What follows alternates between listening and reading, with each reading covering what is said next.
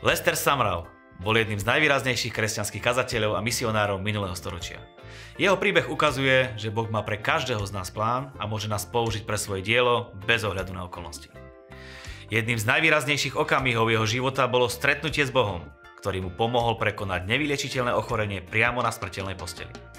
Je zakladateľom organizácie Nakrmte hladných, ktorá pomáha najchudobnejším a najzraniteľnejším ľuďom po celom svete. Jeho život je dôkazom toho, že keď sa niekto úplne zverí Božej vôli, môže to mať vplyv na mnoho ľudí a ovplyvniť celý svet. O Božom mužovi, Lesterovi Samralovi, sa budem rozprávať s jeho blízkym spolupracovníkom, doktorom Billom Matthewsom. Pastor Bill, som veľmi vďačný za tvoj čas a som rád, že si nám dal troška zo svojho času. Ďakujem, je to pre mňa cťou. Dneska sa budeme rozprávať o veľkom Božom mužovi, Lesterovi Samralovi. Ty máš s ním osobnú skúsenosť. Áno, mám. Uh, koľko času si s ním strávil? Myslím si, že som poznal doktora Lestera Samrala možno 3,5-4 roky predtým, ako išiel do neba. Mm-hmm. A tak v tomto časovom období sme sa snažili s ním stráviť čo najviac času, čo sa dalo. On bol veľmi zanepráznený, rovnako aj my, ale čo najviac sa dalo. Ako ste sa spoznali? To je veľmi zaujímavé, pretože o doktorovi Samralovi som vedel skôr v mojom živote. Čítali sme aj niekoľko jeho kníh na rôzne veci, ktoré napísal. A on bol dostupný na televízii v rôznych oblastiach štátov, ale nie v našej oblasti. A tak som čítal knihy, ktoré napísal, keď som navštevoval biblickú školu. Navštevoval som biblickú školu Evanieli a oni zistili, že ja som čítal niektoré jeho knihy a počúval v rádiu oca Hegina, tak ma zavolali do kancelárie riaditeľa a povedali mi, že nemôžem tieto knihy čítať ani počúvať v rádiu oca Hegina. Ale samozrejme som ich neposlúchol. A moja skúsenosť s doktorom Samralom prišla až neskôr v živote. Jednu noc som mal sen, a v tom sne som videl, lebo v Amerike deti predávajú na ulici a postavia si tam malé stolíky s tými svetielkami a dajú tam banner, kde je napísané, čo predávajú, napríklad jahody alebo limonádu. a je tam malá cena, nejakých 5 centov alebo niečo a tie deti tam sedia s touto limonádou alebo jahodami a v sne jednu noc som videl takýto stolík Lenže na tom banere bolo napísané nakrmte hladných. Mm-hmm.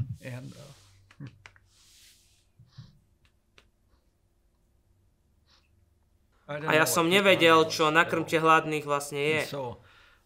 A tak som išiel a spýtal sa manželky, čo to je nakrmte hladných. A ona povedala, neviem. A tak som sa išiel spýtať aj ďalších služobníkov, čo to je. Aj oni povedali, že nevieme. A tak sme raz boli pozvaní na konferenciu doktora Eda Dufresna, mal tam konferenciu takú kempovú v Kalifornii a povedali sme, že prídeme na túto konferenciu a to bolo v 94. A tak sme prišli na konferenciu a keď som vošiel do haly, tak som videl tento stánok, ktorý som videl v sne. A bolo tam napísané na krmte hladných. A tak som išiel za mojou manželkou a povedal som jej, že to je ten stánok, ktorý som videl v mojom sne. A musíme zistiť, čo to znamená. Keď sme sa pýtali rôzne otázky, zistili sme, že to súvisí s Lesterom Samralom, ktorý to ráno kázal a po ránom zhromaždení doktor Dufresne ma pozval dozadu a predstavil ma. A potom som pár minút s ním hovoril a pýtal som sa, či by prišiel do mojej cirkvi a hovoril o tomto programe. A on tam jedol a on niekedy bol takým veľmi svojským človekom. Aj keď ma predstavili, tak tam jedol a pozrel OK. A potom zase jedol a zase niečo odpovedal, že OK. Ale keď som sa ho spýtal, či by prišiel do mojej cirkvi a hovoril o nakrmte hladných, zastavil sa. Pozrel sa na mňa a povedal, áno, prídem. A tak ma poslal za mužom, ktorý sa volal Ken, ktorý s ním cestoval a povedal, že choď povedať Kenovi, že chcem prísť k vám do cirkvi, čo najskôr to pôjde. A keď som to povedal Kenovi, tak on len prekrútil očami a zakrútil hlavou a povedal, že neviem kedy, pretože doktor Samral je úplne vyťažený na 4,5 roka dopredu. A tak mi povedal, že neviem kedy. A ja som mu povedal, že ja vám len hovoril, čo on mne povedal, že chce prísť, čo najskôr to pôjde. A toto sa udialo v máji a do cirkvi prišiel v auguste. Takže naplánovali všetko potrebné, aby mohol prísť a takto vlastne začal ten náš vzťah s doktorom Samralom. Takže to bol Boží plán pre nás a pre naše životy. Organizácia Krpte hlavných pôsobí aj v nalačnom fonde Milosť, čiže kdokoľvek chce, môže do nej prispieť. Čo celosvetovo táto organizácia vypôsobila v ľudských životoch? Bolo to veľmi zaujímavé, keď o tomto programe nám hovoril. Hovoril, že jeden večer bol v Jeruzaleme, myslím, že to bolo, že duch Boží k nemu prehovoril. A povedal mu, pán hovorí, môj ľud je hladný. Tak potrebuje jedlo. A tak doktor Stamral začal tento program Nakrmte hladných, aby pomohol ľuďom, ktorí hľadovali a nemali jedlo. Taktiež viem, že navštívil mnoho komunistických krajín ešte predtým, ako padol múr Viem, že navštívil Rusko aj tieto oblasti, ako Bulharsko, aj iné európske národy. A tak dnešný deň stále už dlho podporujeme tento program a aj keď prichádzam tu, zistujem, že tento program stále krmi hladných ľudí a je stále veľký. A je úžasné, čo mu Boh povedal, aby robil. A tiež, čo je zaujímavé, že jeho syn Steven pokračuje v tomto programe, pretože vie, že táto služba je veľmi dôležitá.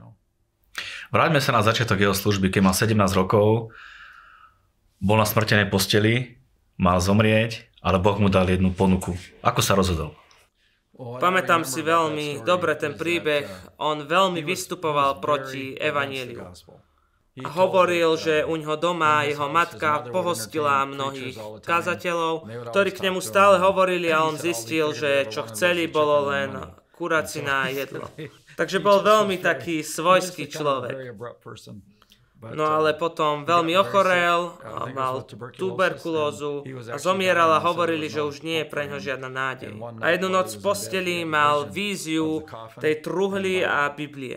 A Boh mu povedal, vyber si, čo chceš. Môžeš ísť už teraz do väčšnosti, alebo budeš, zostaneš tu a budeš kázať evanílium. A boli vždy zaujímavé jeho maniere v prehovárania v reči pre mňa, pretože vždy, keď hovoril, hovoril takou múdrosťou. Aj mne povedal, že samozrejme vybral som si Bibliu, lebo nechcel som zomrieť. Nemalo to nič spoločné so vzťahom s Bohom. A potom hovoril, ako začal kázať, ale nikoho nemal rád.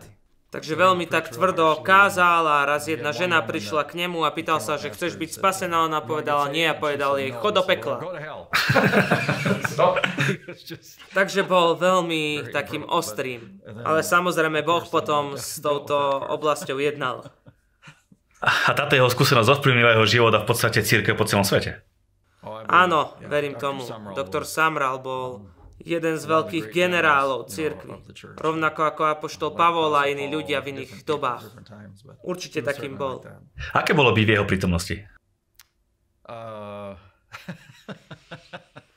Bolo to veľmi unikátne, pretože niekedy, a tu vám poviem znova, čo sa stalo nám, keď prvýkrát prišiel k nám do cirkvi. Povedali mi, že rád je zeleninu. napríklad na obed, že nie je nič iné, len zeleninu. Tak sme sa snažili nájsť miesto, reštauráciu so zeleninou. A tak som ho vyzdvihol na letisku a samozrejme ešte sme nemali mobily, takže som nevedel nájsť správne miesto, kde sa ísť nájsť do reštaurácie. So zeleninou ani v tej oblasti sme ešte dlho nebývali. A tak som sa snažil nájsť nejaké miesto a išli sme pomaly a zozadu povedal, že čo sa deje, aký je problém. A už sme tam boli takí nervózni a povedal som, doktor Samral, povedali mi, že máš rád zeleninu a chceme, aby si bol šťastný. A povedal, že nemáte nič dočinenia s mojim šťastím, takže veľmi ostrým spôsobom vystupoval a veľmi ostro sa nám predstavil. A keď sme prišli do reštaurácie, pretože v aute moc toho nenahovoril, A v reštaurácii som podržal dvere a povedal som, že doktor Samral, som veľmi šťastný, že si tu, stal som tam úplne v takom napätí. On sa zastavil, pozrel sa na mňa, ukázal na mňa prstom a spýtal sa ma otázku na vedúcu štruktúru našej církvy. A ja som zostal zamrazené, pretože miesto toho, aby povedal som rád, že som tu, alebo teší ma, taký to nebol vôbec. A potom sa len otočil a odišiel a nečakal na odpoveď. Takže byť s doktorom Samral Karolom bolo takéto. A potom obede si úplne zamiloval moju manželku. A tak potom bol veľmi prívetivý voči nám ako páru. A samozrejme potom časom sa úplne zmenil. Ale v jeho prítomnosti bola vždy Božia prítomnosť. Mohli ste cítiť Božiu prítomnosť kdekoľvek išiel a vždy bol veľmi pozbudzujúci, uh, veľmi nápomocný a chcel, aby človek bol úspešný. Takže nezáležiac od toho, čo človek robil, on vždy chcel, aby ten človek v danej oblasti bol úspešný. Určite ťa veľa vecí naučil a veľa ti toho odovzdal. Tak prvá časť mojej otázky, že čo ťa naučil? On neustále vyučoval, takže keď človek bol okolo neho a pýtal sa nejaké otázky a počúval ho, tak snažil sa vždy niečo človeka naučiť. Už bol vtedy vo svojich 80 rokoch vo svojom živote a tak čokoľvek on mal, tak chcel odovzdať tomu, kto sa niečo pýtal alebo ktorý odpovedal. A tak aj keď sme prechádzali cirkevnou budovou, tak mal určité prehlásenia a stále hovoril prehlásenia, ktoré boli život meniace prehlásenia. A povedal, že Mnoho služobníkov sa nechráni a Boh mi raz povedal, že aby sme sa chráňali od žien, peňazí a slávy. A tak povedal, nechceš ich zobrať, ale musí sa strániť žien, peňazí, ale v tom zlom zmysle, peňazí a slávy. Vždy dávaj slávu Bohu. A potom sme hovorili, ako sme chodili cez budovu, že treba zmeniť dvere a on povedal, že nikdy nebuď za zatvorenými dverami s cudzou ženou bez okna. Lebo do uzavretej miestnosti. A takéto hovoril veci a potom hovoril o tom, ako pastori boli nemorálni. A hovoril o tom, ako bolo veľmi ťažké sa z toho dostať. A takže on hovoril tieto vyhlásenia, hovoril tieto veci, ktoré ovplyvnili človeka, keď dával pozor, čo hovorí. A to hovoril, aby sa človek nedostal do problémov v službe. A ja som bol vtedy mladším služobníkom, lebo to bolo pred 30 rokmi. A on sa chcel uistiť, že vytrvám až do konca. Takže to bolo naozaj úžasné byť okolo neho. Čo ťa naučil v tých takých duchovných veciach? Naučil ma veľa o viere a samozrejme, keď sme čítali jeho knihy, tak sme sa veľa pýtali o viere. A vyučoval ma o tom, aby som sa nevzdával. A vždy hovoril, že ani ja sa nevzdávam. Ani my sme sa nevzdali, pretože každému príde príležitosť vzdať sa. Potom nás vyučovalo slove, ako rešpektovať Božie slovo. A bolo úžasné sedieť s ním na zhromaždeniach. A keď kázal, tak to bolo veľmi... Aj ťažko sa mi hľadajú slova. Takže veľmi nás ovplyvnil. Vždy, keď na človeka kladol ruky, tak vždy človek prijal niečo, čo bolo dynamické, čo nebolo ľahké, ale bolo také ťažké. Keby si vedel tak jednou vetou opísať, že čo také najviac ti odovzdal a čo máš stále pred očami, keď si spomenieš na jeho meno, čo to bolo? Myslím si, že je to veľmi ťažko merateľné, pretože za tie roky, čo človek bol okolo neho aj okolo mňa, vždy sa snažil niečo vkladať do človeka, takže buď sa ťa dotýkal, alebo zobral tvoju ruku, alebo buchal na tvoju nohu, alebo prehováral niečo. A potom, keď aj ja som bol na zhromaždeniach, na konci vždy hľadal ľudí, na ktorých by mohol klásť ruky. Takže vždy vkladal a myslím si, že v mojom živote som prijal viac, ako si uvedomujem. Ale bez pochyby to bolo to rozhodnutie nevzdať sa, potom samozrejme viera, ktorú nemôžete vložiť, pretože viera prichádza z počutia, ale je možné vložiť ducha viery. O čom aj Pavol hovorí, že máme všetci rovnakého ducha viery. A tak verím, že aj toto vložil do môjho života. A vždy som cítil odtedy, čo som bol spasený, ako som veľa cestoval do zámoria v neskorých 70 rokoch, ako Boh o tomto hovoril ku mne. Aj v tejto oblasti cestovania som od Neho veľa prijal a myslím si, že pre moje povolanie v mojom živote Boh naplánoval toto stretnutie s doktorom Samrálom, aby som mohol prijať to, čo bolo potrebné pre mňa aby som naplnil svoju úlohu. Aj Pavol hovoril, že túžim sa s vami stretnúť, aby som do vás mohol vložiť, aby ste boli zasanení a aby ste vytrvali až do konca. A myslím, že veľa toho, čo mám, som dostal od doktora Samerala.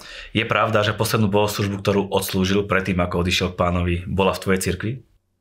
Áno, to je pravda. A bolo to veľmi zaujímavé, pretože nám začal volať a pýtal sa nás, či môže prísť. A tak, keď nám volal, tak sme ho nikdy neodmietli, nezáležia, čo sa dialo. A tak prišiel a vyučoval.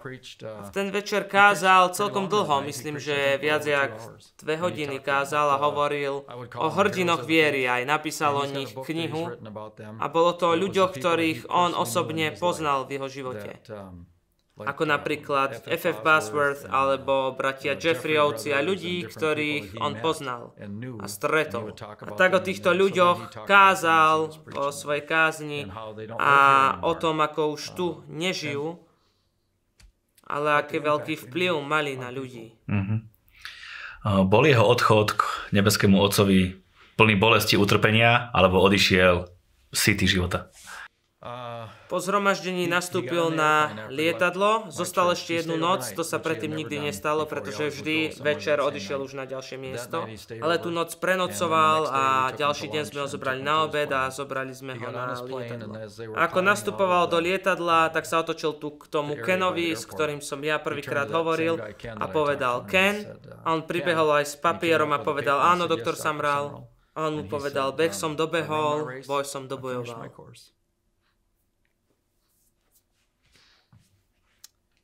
A idem domov po svoju odmenu. A týždeň na to bol v nebi. A pokiaľ viem, samozrejme, nebol som s ním celý ten týždeň, prišli sme tam až týždeň neskôr, ale čo viem, tak viem, že bol pripravený odísť. Nebol chorý, nemal žiadne problémy, len odišiel domov. Krásny odchod pánovi, nech sa stane každému z nás aj našim divákom, aby sme takto plný a ty života vedeli odísť k nebeskému Otcovi. Áno, nemusíme ísť domov chorí. A vieme aj o ďalších ľuďoch ako PC Nelson. Keď on išiel domov, tak povedal, že ľudia, dnes idem za Ježišom domov a išiel domov. A rovnako aj ďalší veľkí služobníci, bol jeden, ktorý mal 92 rokov. A ráno sa zobudil, mal raňajky so svojou rodinou a povedal svojej manželke a svojej cére, že dnes o druhej pôjdem domov. Oni si mysleli, že pretože má 92, že už to s ním nie je v poriadku v tej mentálnej oblasti. A tak mu povedali, že si domov. A on nie, nie, o druhej, dneska idem domov. A o druhej povedal, tam je Ježiš, ahojte a odišiel. Takže takto by sme mali všetci odísť. Nemusíme odísť chorí, porazení. Môžeme ísť ako doktor Samral. Bek som dobehol, boj som dobojoval, vidíme sa neskôr. Na jeho bohoslužbách sa prejavovala Božia moc, Božia sila a bol radikálny aj voči démonom a vyháňaniu démonov. Áno, on bol veľký muž viery. A myslím si, že jeho osobný život a to pozadie, z ktorého vychádzal a v tom, čom bol zapletený, tak toho viedlo k tomu, aby nedovolil ničomu od diabla. Dokonca na Filipínach bola jedna udalosť, ktorá posunula jeho službu úplne na iný level. Áno, on bol na Filipínach a osobne som sa ho pýtal na tento príbeh, pretože som o ňom čítal v knihe, ale chcel som osobne vedieť, o čom bol ten príbeh, tak som sa pýtal, doktor Samral, povedz mi o tej žene, ktorá bola hryzená diablami a on povedal, prečítaj si knihu. Odpovedal som mu, doktor Samral, ja som si prečítal knihu ale chcem počuť teba, ako mi hovoríš ten príbeh a potom sa s veľkým úsmevom na mňa pozrel a povedal OK a začal mi o nej hovoriť. Ona sa volala Kalita, on bol tam na Filipínach, pán mu povedal, aby tam išiel, bol tam na Filipínach a zakladal zbor. Vrátil sa z toho, ako stával budovu. a povedal, že bolo neskoro, ľahol som si na zem a počúval som rádio a v rádiu sa hovorilo o tejto devčine, ktorá bola hryzená démonmi a na rukách mala otlačky a sliny, jej tiekli po ruke a kričali a ľudia, keď sa jej dotkli, tak mnoho ľudí zomieralo potom. Ani prezident krajiny nevedel, čo s ňou robiť a nejako ju dostali do väznice. Aj v tej väznici mala otlačky dohryzenia od démonov na rukách a ľudia boli vystrašení a hovorili všetko toto v správach. A potom Duch Svetý prehovoril k doktorovi Samrálovi a povedal, chcem, aby si ju vyslobodil. A on povedal, o Bože, ja som veľmi zanepráznený, staviam tu církev, pošli niekoho iného. A povedal som veľmi zanepráznený s pozemkom a so všetkým, čo sa týka budovy. A Boh povedal, nie je nikto iný v krajine, koho by som mohol poslať. Takže chcem, aby si ju išiel ty vyslobodiť. A tak ďalší deň išiel, hovoril s rôznymi ľuďmi a mysleli si, že je šialený. Hovorili mu, že ho zabije a on povedal, že nie, ona ma nezabije. A tak išiel domov a povedal, že v noci sa postil a ďalšie ráno išiel za ňou. Prikázal im, aby tam nikto nebol, povedal, že nikoho nechcem, aby tam bol, len tam vôjdem. Prikážem tej veci, aby ho opustila a aby bola oslobodená. No ale tie chodby boli zaplnené reportérmi, keďže zistili, že má prichádzať a tak veľa ľudí tam bolo, no ale keď vošiel dnu, ona nehovorila po anglicky, ale spoznala ho, pretože ten diabol spoznal, kto je a on povedal tomu duchu, aby zmlkol a ten duch ju opustil. A tak som sa opýtal, že čo sa s ňou stalo a on povedal, že áno, je v poriadku, vydala sa, vydávame sa, rozprávame sa, takže za tie roky zostali v kontakte. No a ten prezident krajiny bol tak vďačný, že sa spýtal, že čo môžem doktor Samral pre vás urobiť, pretože ste zachránili našu krajinu a on povedal, že chcem, aby sme v centre mesta urobili prebudenecké zhromaždenie. Tak im to povolil a 10 dní alebo 2 týždne tam boli a asi 154 tisíc ľudí bolo zachránených zranených počas toho prebudenia na Filipínach. A tá církev, ktorú tam začal, je tam dodnes a jeho synovec David Samral tam práve teraz je a okolo 30-40 tisíc ľudí tam chodí. Ale zasiahlo to mnoho, mnoho ľudí po celom svete. Sú aj v dnešnej dobe ľudia trápení démonmi a dá sa vôbec voči im nejako bojovať? Ježiš nám dal autoritu nad démonskými mocnosťami a my môžeme chodiť v tejto autorite rovnako ako doktor Samral. Môžeme kráčať v tejto autorite. A samozrejme tým, že Ježiš vylial svoju krv, to vypôsobilo a zničilo to tú prácu pekla a mocnosti pekla. A tie démonské mocnosti sú všade, na celom svete. Aj nám Biblia hovorí, že my nezápasíme s telom alebo s krvou, ale s týmito mocnosťami a kniežatstvami. Ale my máme autoritu v mene Ježíš zastaviť ich.